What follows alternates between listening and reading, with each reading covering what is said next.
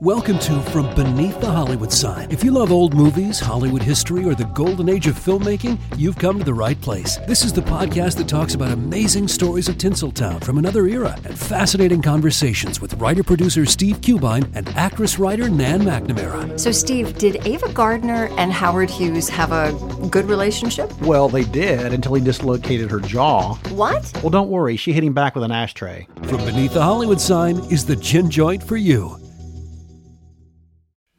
Hello, my name is Matt, host of the Pirate History Podcast. Pirates rank among the most mythologized and romanticized of all historical figures. It can become easy to forget that pirates were real people that had real world concerns. If you like tales of high seas adventure, daring do, and also want to learn more about who Blackbeard supported to be king, you can learn more about all of that at the Pirate History Podcast. Most Notorious contains adult themes. It is not suitable for all audiences. Listener discretion is advised.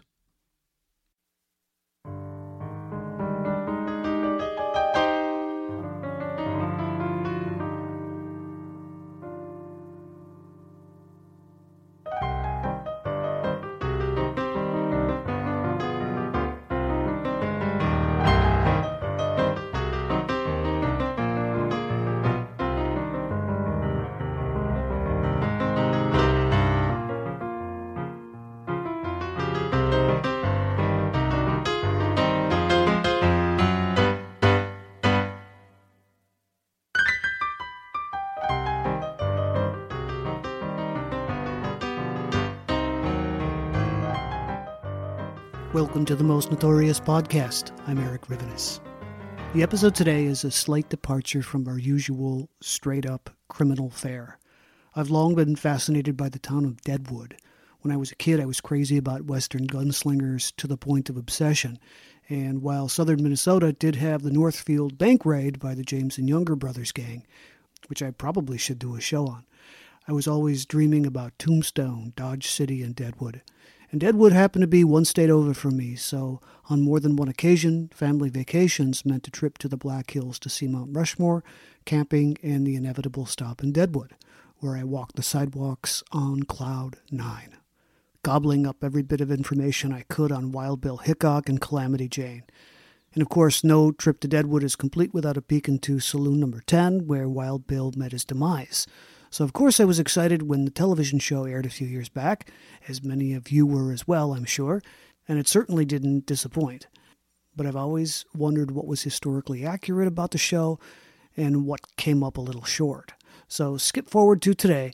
I've got a podcast, and I thought it would be the perfect opportunity to find an expert on the town of Deadwood who might be able to help separate some of the fact from the fiction. With me today is Barbara Fifer, an editor and the author of Deadwood Saints and Sinners. She's written many books and articles about the American West. This book was co written by the late Jerry Bryant, an archaeologist and historian who consulted on the HBO series Deadwood. Thank you so much for joining me today. It's a great pleasure. Thanks, Eric. I'm glad to be with you. How long have you been studying the history of Deadwood, and how did you team up with Jerry Bryant? Um, Deadwood, maybe uh, oh, I don't know, six or seven years.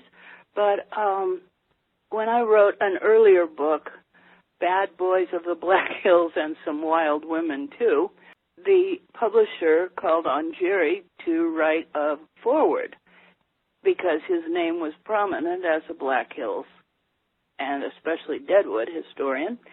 Um, he really liked the book. So that was good. And uh, we didn't. We talked a couple times on the phone, but then Jerry had a terminal illness from his Navy service during the Vietnam era, and late in 2014, he called. Well, no, in 2014, he asked me to co-write with him this book, Saints and Sinners, because his health was failing so badly by then. And in fact, he died in January of 2015. But um, in 2014, we started. He brought me into this book. That he had done all the research for. And I helped with the writing, with uh, clearing up some things, knowing the right questions to ask him. I had a great time working with him. He was a great, great fellow and just fun. He then asked me to work with him on another book, which I finished just this spring, and it's 16 years of research that he did. Most people automatically associate the town of Deadwood with the television show, of course, but it has a really long and interesting history, far beyond the scope of the three season series, doesn't it? Yes, it does. And Jerry was a historical advisor to the writers of the TV series. He disagreed with some things that they did and he approved of others, but he shared in their Emmy for writing that the series got, which is very nice. But that is just about the height that series follows, just the height of the rush. And really, the the boom time of Deadwood is very, very short, 1876 to about 1880, and then the population plummets or begins. First, it plummets, and then it begins to just drag. Can you talk about some of the early history of the Black Hills before Deadwood, before whites began to explore and settle there? Well, um, we know of people living in the Black Hills as long ago as 9,000 years ago, 7,000 BC, um, but very little of those pre Indian people. The Arikara Indians lived in the Black Hills by 1500. And then there are subsequent waves of Indians coming in and conquering the hills wave after wave as they got pushed west or northwest from their homes. Uh, and the sequence is the Cheyenne, then the Crow, then the Kiowa, then the Pawnee, and finally the Lakota Sioux take over the Black Hills in the 1700s. They still are present there, the Lakota Sioux, and they're still con- are contentious points about sacred places for the Sioux. But Jerry liked to point out that the Sioux didn't live there forever and ever. And I, you know, I think that's an important point that people pre prehistoric people all over the world moved into new areas and conquered them.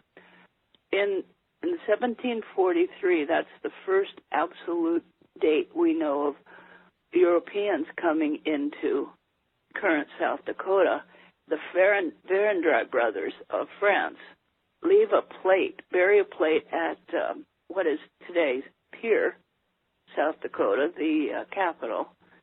They leave a plate there in 1743 noting that they have come into the area on behalf of France. They're just exploring the West and trying to get economic condition, potential economic conditions recorded for Europeans to use. You know, the the furs, the cropland potential, the lakes and rivers.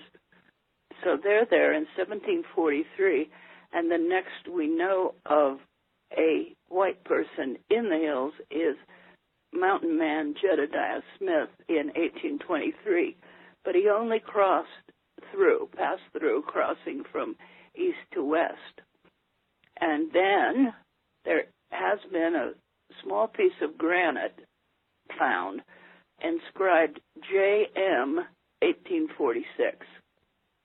No one knows anything more about that little record. And then some prospectors in the gold rush in 1876 find a log that was obviously hewn by an axe and they start to dig it up and it crumbles from rot because it's just been in the ground and they don't know how old it is. All around the Black Hills in the mining era, they miners found different tools from whites that you know mining tools, but those were not necessarily preserved or dated or anything. So that's that's pretty much what we know about beforehand. We have the Indian lore from the various nations, their creation stories, using the Black Hills, and the, the hills were considered sacred. Let's talk about the gold rush. How did the gold rush influence the development of the town of Deadwood? There had been enough rumor around and enough wondering about the prospects of what is in the area that the United States government sent an, an expedition with an escort of military to protect it, and it was George Custer who commanded the escort of cavalry. But that was in 1874, and Custer made a nice little extra income on the side by writing articles and publishing them in U.S. periodicals. I believe his wife Libby actually wrote his articles because she was a very articulate woman and a good writer. And we all know that Custer barely squeaked through West Point and graduated at the bottom of his class, partially because of his discipline problems, which would haunt him all his career and cause his death. So in 1874, Custer writes, We found gold at the grassroots. Now, 1874 is just a year after one of the biggest financial depressions in the United States ever began. It was called the Panic of 1873, but it lasted for years and very much left a lot of men who had families to support or who were just starting their careers without work or the prospects of work. So here it is the very next year, and this article comes out saying, hey, there's easy gold here in the Black Hills. And of course, people started heading west. Uh, first, the prospectors and then there always were merchants and providers of all kinds of services who followed the prospectors to benefit from their hard work. So the federal government kept pushing the parties back out as much as they could. They were just escorted to the boundaries of what was part of the Great Sioux Reservation for all time, set by a treaty in the 1860s. And, you know, these men were not allowed to come on to the reservation, period. Then they kept coming, and it caused death because the Indians fought back, protected their home, and yet the men of the nation were desperate, and any gold rush attracts men to come and make a fortune quickly. They always promise they will go home and take their their earnings with them, but they tend to spend them and have a big party while they're prospecting. Always a lot of saloons, right? Gambling, prostitution. Yes, yes, that's you know one of the first things that happens. And in 1876, the government finally gave in and and let the whites come into that part of the Sioux reservation. Instantly, there are mining camps all over the area around Deadwood. If you look at a map of the era, it looks like today's suburb, suburban communities where the city limits of one are flush against the city limits of another. And you have all these little towns right down the gulch at Deadwood that eventually all merge into Deadwood, which is today a long string of a town at the bottom of a very steep gulch. And so right away in Deadwood, you have two main streets, and very cleverly and very confusingly for us researchers, they named them Main Street and West Main Street. But West Main Street parallels Main Street. And right away, when there was a settlement, there were saloons popping up originally in 1876 in the spring and summer in tents. If they had a wooden floor, it was luxury. then building began as quickly as supplies could be gotten in.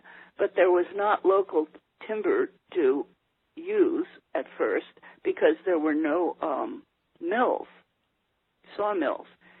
That was one of the earliest businesses too, and hardware stores. So um, it all happened very, very fast in 1876 with a tent city going up and just a mess. It's it's along a creek, so that's where the the gold claims are. So streets are crooked and oddly shaped because that's where the creek went and people had their claims. And then you put in a street of saloons and right away there's two downtown business streets, but especially Main Street is the saloon district. And of course, with the saloons came the dancing girls, the the hurdy-gurdy girls, who were the, you know, ten cents a dance girls that you could buy tickets to dance with them, and you could buy them outrageously priced drinks that were pretty watered down to keep the girls sober and working those women were not necessarily prostitutes. A very important thing to remember. But, of course, the prostitutes were there because the men were either single or they had come out to make their money and take it back home to the wife and children. So you have this town of healthy young men, or for the most part healthy, and and right away, you know, there's there's a wild, wild business district. But there are very sober sided businesses as well, because within a year, families were moving in. And businesses like, there were three newspapers in that little place at one time. The estimate of population by the fall of 1876 is 10,000. But we don't know because the U.S. Census is on the 10 years, and there's no census taken until 1880 when the easy to grab gold is fading away. And so the miners are starting to move on to the next hot, hot prospect. So Deadwood springs up out of nowhere, and the TV show is, is pretty accurate in that regard. But historical movies and television shows get the history wrong more often than not, or bend it for the sake of drama. And what you end up with is something that at best loosely resembles the period it re- represents. But I heard that David Milch was a stickler for historical detail and accuracy. Did Jerry ever mention what he thought the Deadwood TV show got right or wrong in its portrayal of the people or the town? Yes, he said that he didn't believe they used the F word all the time because it just doesn't show up in records of court cases and other writings.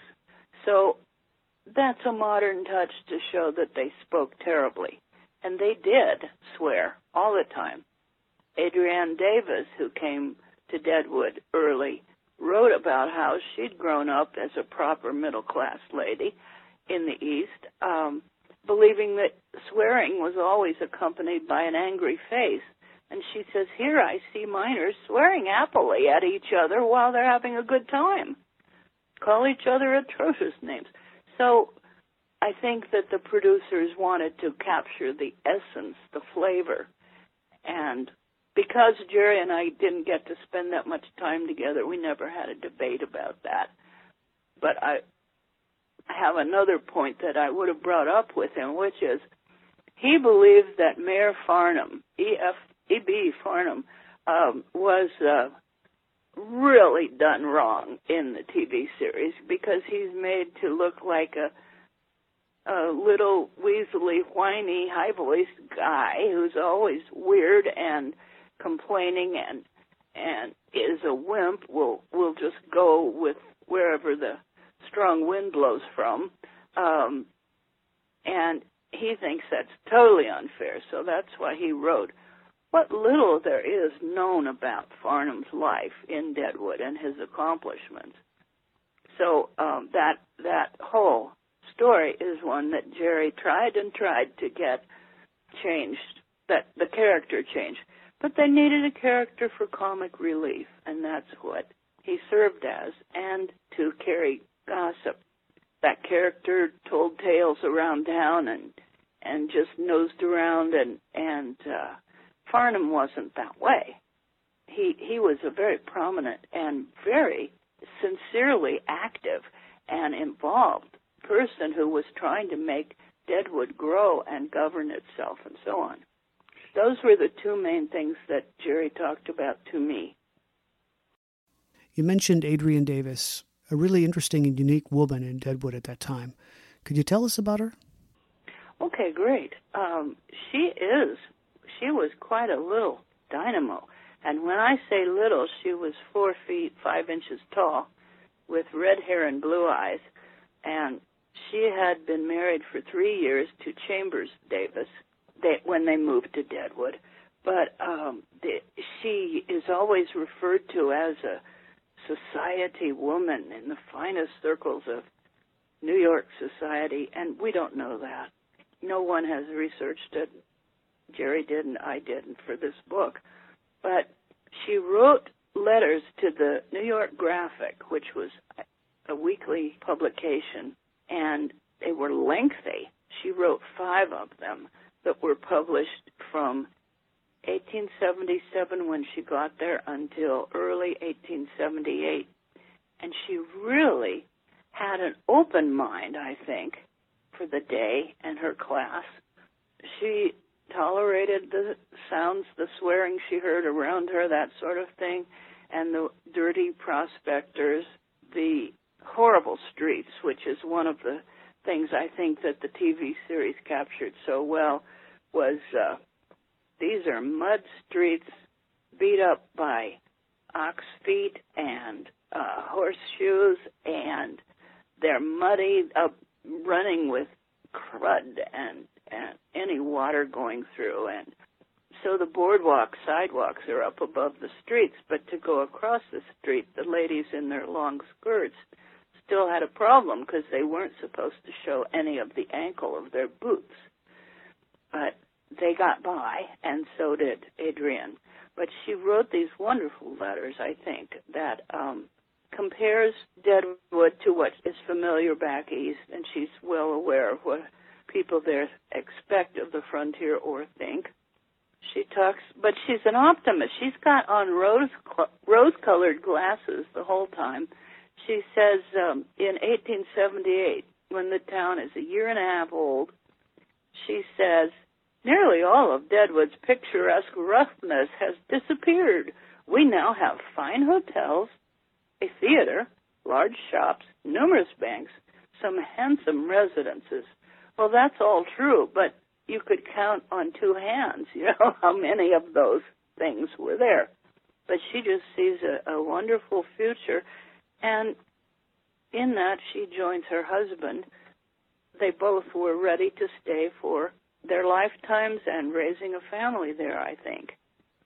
She often in the letters refers to the brand new Homestake mine in Lead, just up the gulch from Deadwood, uh, which is the beginning of the Hearst family fortune, among others. But more importantly, it's the beginning of miners as employees, something that she didn't really think about. But as uh, the Homestake mine develops, it it's an underground mine, and it needs lots of capital to keep it running and get the parts of it opened up and dug out underground and and shored up and so on. So she keeps talking about it, but it really is the beginning of the end for Deadwood because miners as employees live a whole different life than miners who are prospectors and on their own. And in Lead, company housing was built and paychecks were passed out. So, and the and the Hearst Corporation, the owners of the Homestake mine, built uh, social services for their miners and their families, school and social hall. So there was not a big uh, saloon or prostitution population in Lead ever. It stayed in Deadwood. but she sees it coming and she does, she welcomes it as a good development, but she doesn't realize what it means for the town that she and her husband chose. So, what was Hearst's company doing differently than the prospectors?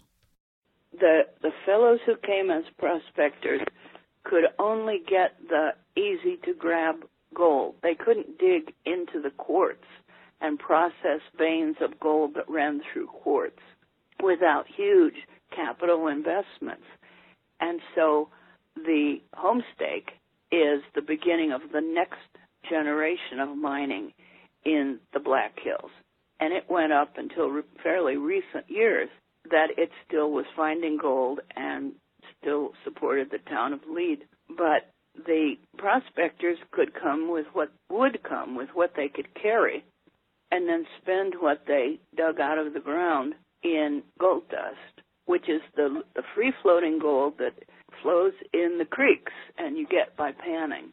They also used a primitive form of hydraulic mining, which is a very devastating type of mining where you use high pressure hoses and just sluice down a hillside, just yank it down with the power of these pressure hoses, and then take that dirt and process it for the loose gold. That was not something that we would want on a huge scale. It's rather like strip mining for coal. Very bad for the environment around. The storm broke in Chattanooga one night in 1906 when a young woman was the victim of a violent crime. From that moment, the city knew no peace for four furious years. At the center of the storm was the notorious inmate Dave Edwards, who was awaiting trial on murder charges. After a high profile case threatened to go cold, the desperate county sheriff did the unthinkable by freeing Dave Edwards from jail and deputizing him to track down the fugitive. Grievous Deeds Four Years of Fury in Chattanooga, Tennessee, written by Kimberly Tilley, narrated by Samuel Burse, is the most amazing true crime story you've never heard. Listen to Grievous Deeds, the audiobook, available on Audible, iTunes, and Amazon. When Johann Rall received the letter on Christmas Day 1776, he put it away to read later. Maybe he thought it was a season's greeting and wanted to save it for the fireside. But what it actually was, was a warning, delivered to the Hessian colonel, letting him know that General George Washington was crossing the Delaware and would soon attack his forces. The next day, when Rall lost the Battle of Trenton and died from two colonial Boxing Day musket balls, the letter was found, unopened, in his vest pocket. As someone with 15,000 unread emails in his inbox, I feel like there's a lesson there. Oh well, this is The Constant, a history of getting things wrong. I'm Mark Chrisler. Every episode, we look at the bad ideas, mistakes, and accidents that misshaped our world. Find us at constantpodcast.com or wherever you get your podcasts.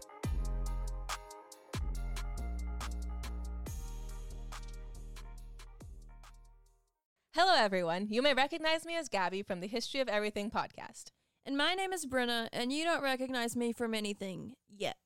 Together, we're two scientists who explore all of the weird little questions and conspiracies of the universe in our new podcast, Mystery of Everything. Everything has an explanation. We hope. But that is what we're here to figure out. We will dive into the science behind many popular conspiracy theories, such as vaccines causing autism, flat earth theory, and was the moon landing fake? And if so, why the heck would anyone even do that? But it's not just conspiracies. There's a lot of cool mysteries that we will attempt to use science to explain, such as near death experiences, what made the Vikings go berserk, and can I control my co host with MK Ultra? Wait, what? anyway, make sure to check out the Mystery of Everything podcast everywhere where you find your podcasts. Everybody shush! William Shatner has something to say. Kat and Jethro, box of oddities. What do you do when the woman you love dies? Well, of course, you dig her up and you live with her. Aww. The show examines weird things. There are plenty of old photographs from this time period of children out in the streets playing in and among the dead horse carcasses. Oh, I miss those days. Things used to be so much simpler. Kat and Jethro. Then there's the urine wheel, which sounds like a really bad game show. Thing done weird things. Wheel Kat Kat and Jethro Box of Oddities. That is really mysterious. Join Kat and Jethro Gilligan Toth for the strange, the bizarre, the unexpected as they lift the lid and cautiously peer inside the Box of Oddities. The Webby Award winning Box of Oddities podcast from Airwave Media. Chambers Davis, the husband to Adrian Davis, was a, a fascinating man and he had an important job. Could you explain it? He's an assayer. To assay gold, you um, put a value on it. How much gold comes out of how much dirt or rock tells you the the value of a mining claim. Basically, how hard you're going to have to work and invest in the process to get to the gold. And so it's an essential office in any mining town, boomtown at the time, there would be an assay office of some degree of ability. He was very good and very well trained. He was a Civil War vet who was head assayer at the Denver Mint in Colorado from 1868 to 1875. So he was, as I say, he was well trained and and came to Deadwood in 76 with his bride. He opened his own assay office, which is pretty much in the center of town.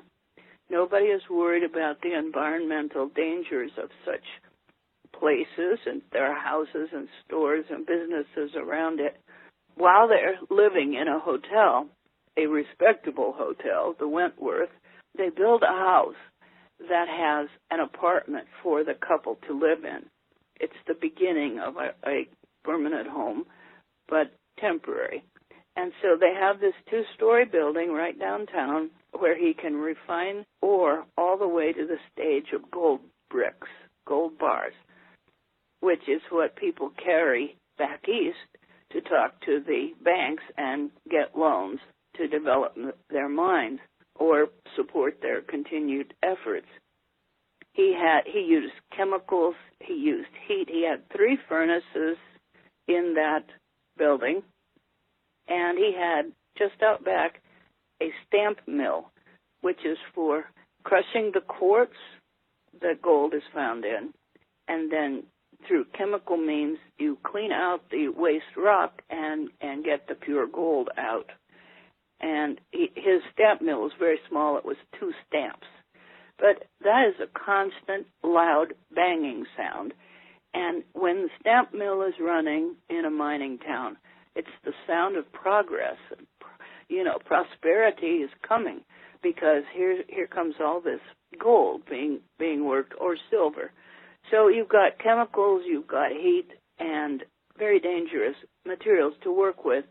Very few safety precautions because there was little knowledge.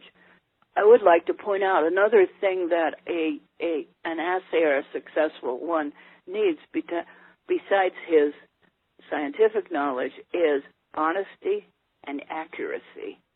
He's got to be accurate to to get the right results because those real results will be tested, retested elsewhere before money will be passed out for development. And of course, he has to be totally honest that he doesn't take part of anyone's test sample and steal it. So he was all these things, and he was very, very excited about supporting Deadwood's growth, very involved in it, just as Mayor Farnum was. He was in his late 30s. Adrienne was about his age, and they did not have children yet when they came there. They lived in the house only a short time, and then Adrienne became very ill. No one knew what caused it. She went back to the Wentworth house, and then she got better, so she could move back home. And she moves back into this chem lab that she lives in with the various fumes and so on circulating around the house. And she got she gets very ill again. And the first the illness began on May 1st, 1878 and on June 3rd, she died at home. And Chambers, her husband, follows her not long after. He he's working with chemicals that are absolutely fatal things with a flue that's supposed to carry the fumes outside and somehow that fails and he inhales these horrible things nitric acid and potassium cyanide before that he had damaged one of his eyes when there was a chemical explosion in the lab. But now he's inhaling these fumes one day and he go, he goes quite out of his head for several hours afterwards the paper reported. And then he was better except for the excessive drooling they wrote. So he was really damaged. And within days he was considered insane. Then it was decided he was not insane but only seven days after the accident, he married a 19 year old girl who kind of appears out of nowhere, and we don't even know how they met. It's a really creepy uh, form of gold digging that I think she's doing, but we don't know for sure. Anyway, whether he was aware of what he was doing at that wedding, we don't know. He died 10 days after the wedding, and it's not even the end of April 1879.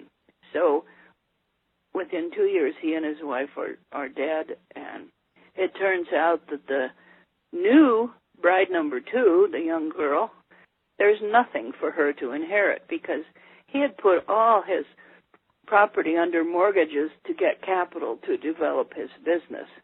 So he got a nice Masonic funeral and then was buried at Mount Moriah, and Adrienne's coffin was moved up there.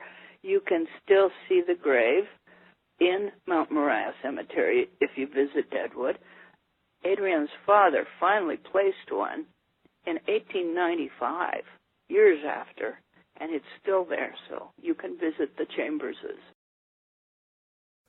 Most fans of the TV show know about the sheriff Seth Bullock, but there was another lawman in Deadwood named Con Stapleton. In the TV show, he shows up in a few episodes, but he's not portrayed in the best light. He's played for a comic effect, like E.B. Farnum. But the real Con Stapleton was nothing to be trifled with. Con Stapleton's life is a very typical young man on the frontier life, right to the end. And he had come to the States in 1872 from Ireland, and he came to Deadwood in 76, right at the beginning, and was elected town marshal. But it was known, he knew it, that the position would be phased out when the city organized a formal government. They still had no government, and there, here's this young man being the law. He's about 29 years old at the time. So here's this young man trying to be the law with all these rude, crude, hard riding, hard drinking miners.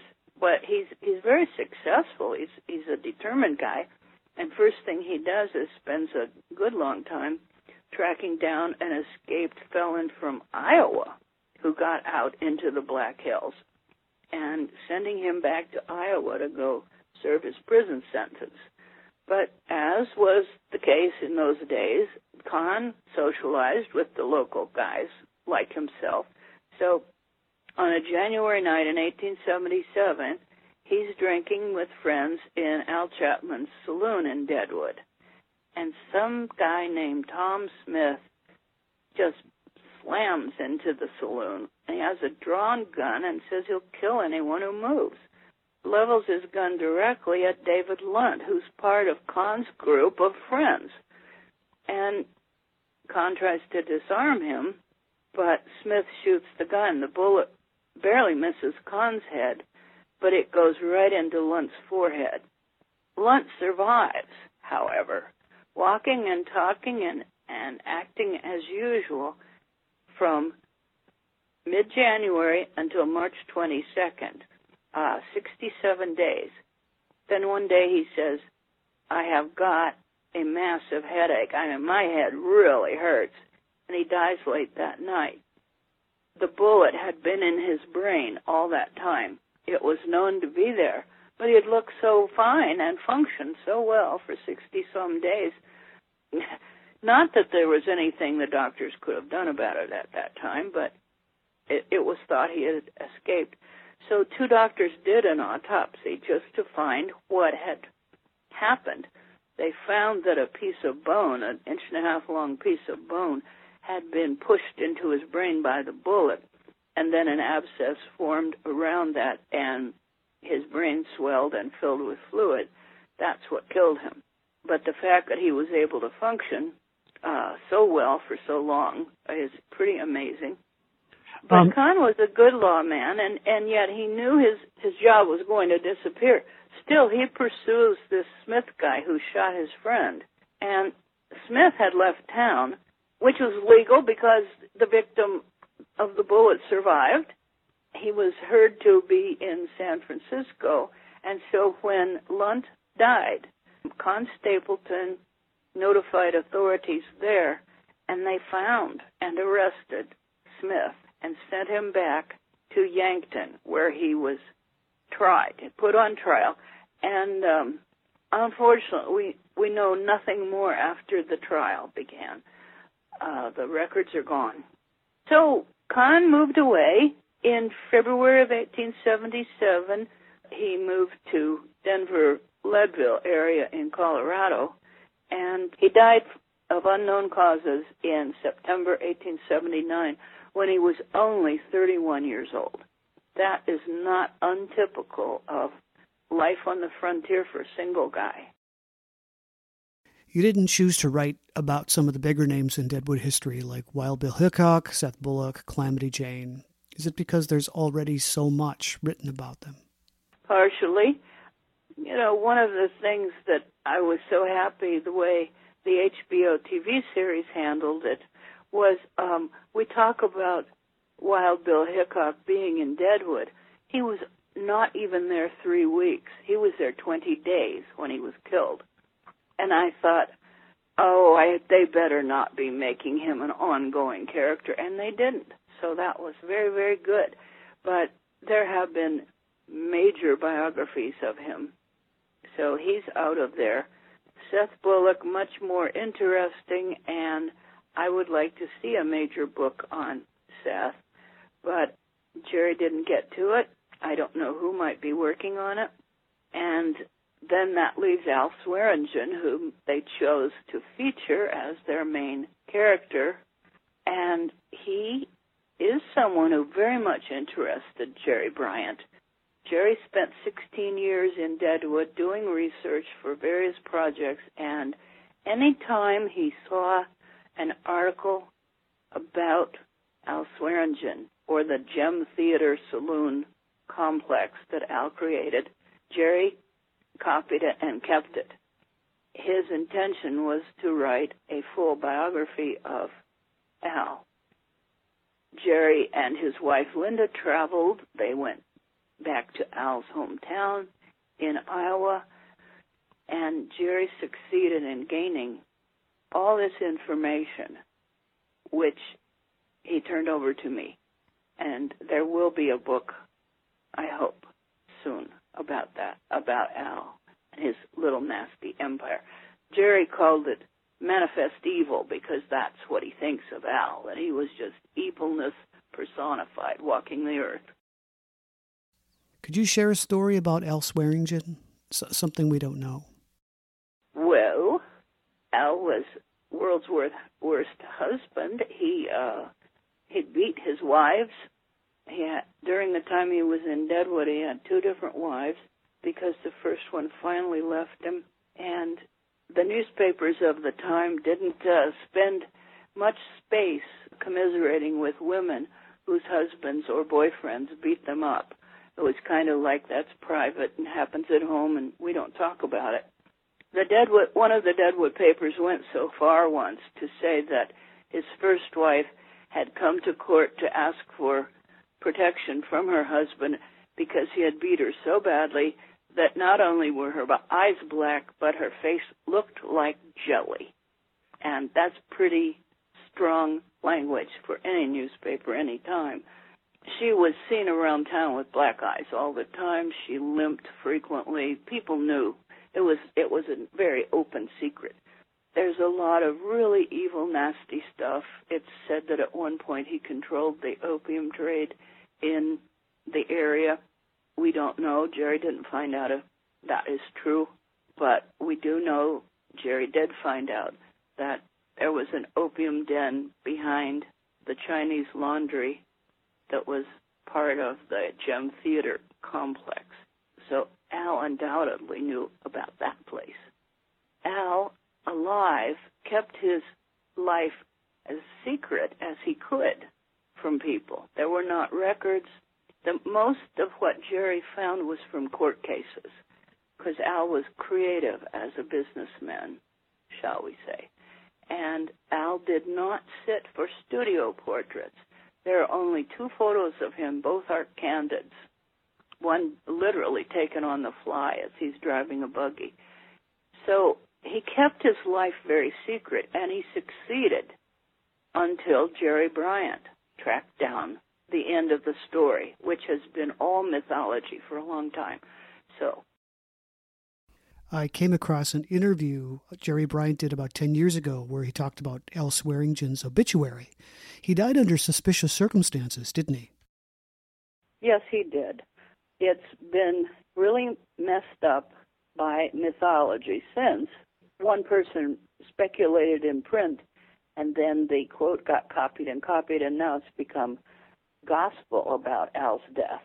The story was that he had gone to Denver, had failed at all businesses after the after being completely divorced from the Gem Saloon, which he lost for bad business practices and the, the camp's failing too.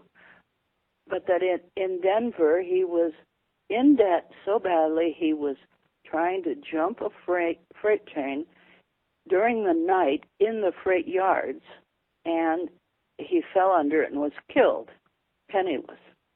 Well, Jared was a good researcher and he wasn't going to settle for that. So he followed the path of the family, the overall family with multiple brothers and sisters who survived Al Swearengen.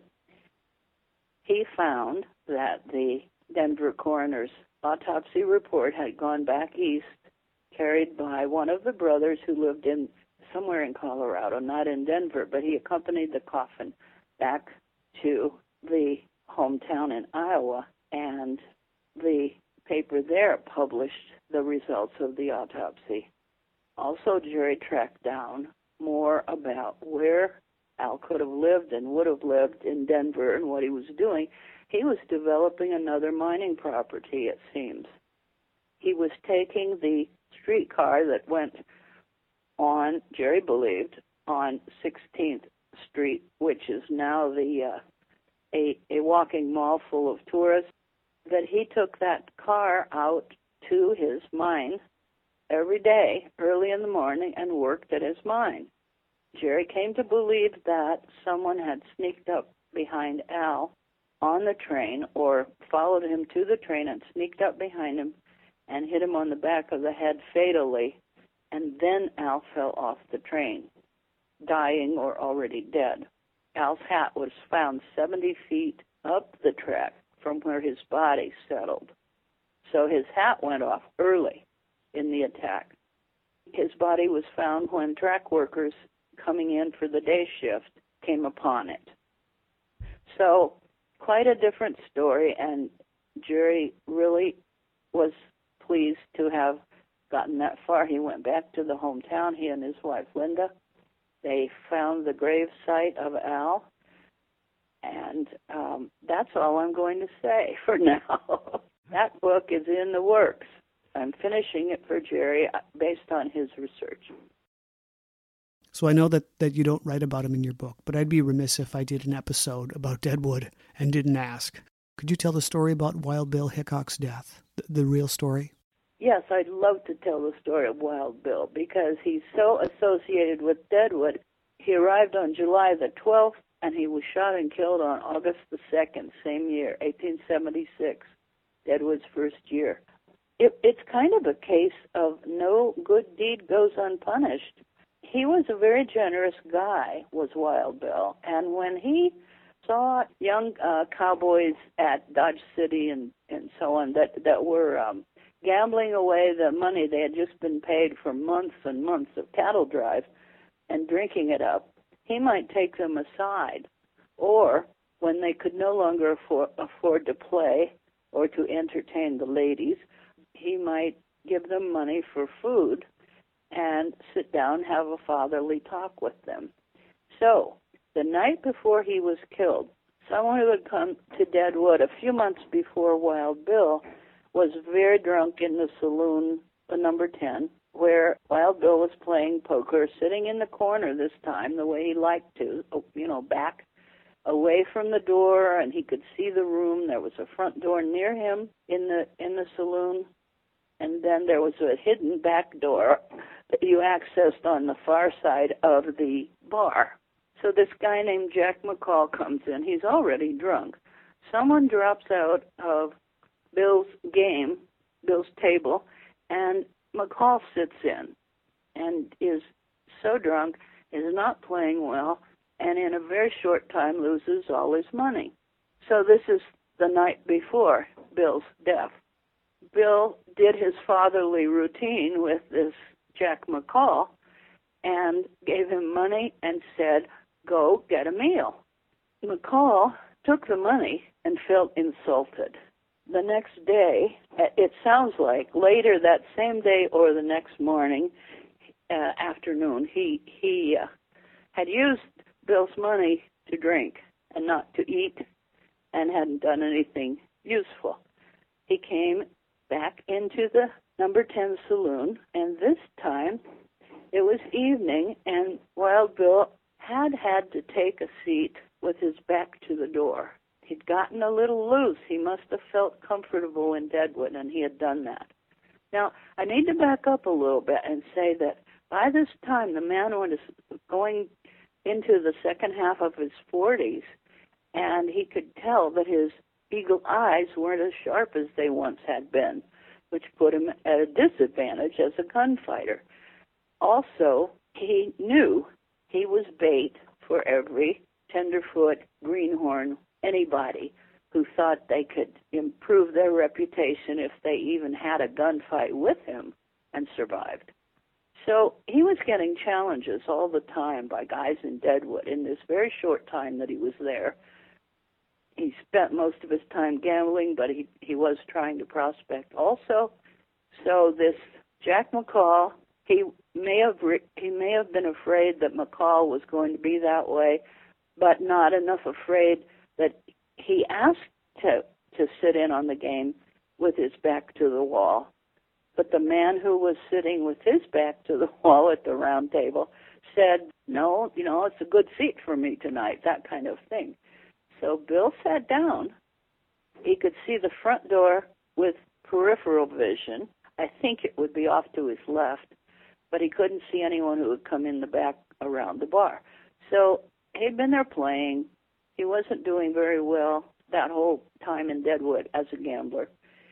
And McCall, very drunk again, came into the number 10 saloon. And the men at the table looked up, saw who it was, and just ignored him. McCall wasn't a very scary guy. He was short even for the day at five six, and his eyes were slightly crossed. And he he was called broken nose because he had a crooked nose after, that had been badly set after a fight. So you know, no big threat. And he went over to the bar, and then all of a sudden came back right behind Bill and said, "Take that." and shot him in the back. The man across the table, who was actually beating Wild Bill at the game right then, thought for a split second that Wild Bill had shot him in anger because his left wrist started burning. It turned out McCall's bullet had gone all the way through Bill's body and into the fellow's right wrist. And it stayed there for life because it was where it was, they couldn't take it out. McCall, realizing what he'd done, ran out the back door and into and, and right out back of the saloon there's a horse waiting for its owner, you know, tied to the hitching rail. it was a hot, hot day. So um, the owner of that horse had loosened the saddle for the horse's comfort. And McCall tries to jump on the horse, falls on the ground. This is the kind of life I think that Jack McCall lived in general, just a loser. He was he made a living as a freight driver, which wasn't a very high or good paying uh, profession. He kept running. He was quickly captured and kept overnight, and they had a trial the next day. But there was no government yet in Deadwood, so they basically it was a miners' court that tried him. They heard his story. He was claiming that Wild Bill had killed his brother, and I don't know if that's true, but uh, I don't think anyone does. So the jury took an hour and a half or two hours and found that he was not guilty. And that was that. He was released. But there were a lot of people around Deadwood who were fans of Hickok, and they were they thought they might take justice in their own hands. So finally, some sympathetic soul went to McCall's house just within days and said to him that now the climate here in Deadwood no longer agreed with Jack and he'd better leave town right away, which McCall did, and he actually walked out of Deadwood. He didn't even have his own horse. So that's the story. And the next year, there is government in Yankton that tries him again, convicts him, and hangs him in the spring. Was there ever anything going on between Wild Bill Hickok and Calamity Jane? Hickok was a fastidious man who went against custom of the time and bathed every day. And Calamity Jane seldom bathed. There is no way they were ever lovers. She put forward that story. She wanted it to be true. He he had the great uh, Victorian view of women. You know, they were either angels or saints or, well, the the term historians use is Madonnas or whores. And he was married that summer. He had been married recently. He was trying to get together a stake to go back and farm with his wife. He wasn't going to be a gunfighter anymore. Didn't want to. Didn't want to be in law enforcement. He'd had it. And so he didn't like being around the very, very foul mouthed Calamity Jane. She couldn't say anything without swearing. And she was a very severe alcoholic. And he didn't approve. Of course, the Madonna would not drink anything but a little glass of sherry sometimes, you know. So Calamity Jane's whole way of life, except for nursing the sick and the quarantined, her whole way of life was just repulsive to a man like Wild Bill Hickok. David Milch definitely got that part right. She she swore a lot and drank a lot on the show. Mm-hmm. And looked kind of dirty around the edges. Great fun talking to you. Thank you so much for your time. Thank you so much for having me. Deadwood Saints and Sinners by Jerry L. Bryant and my guest Barbara Fifer is available through Amazon and other online book retailers, as well as local Deadwood bookshops, should you choose, and I highly recommend it, to spend some summer vacation days there this year. This has been the Most Notorious Podcast, broadcasting to every dark and cobwebbed corner of the world. I'm Eric Rivenes, and have a safe tomorrow.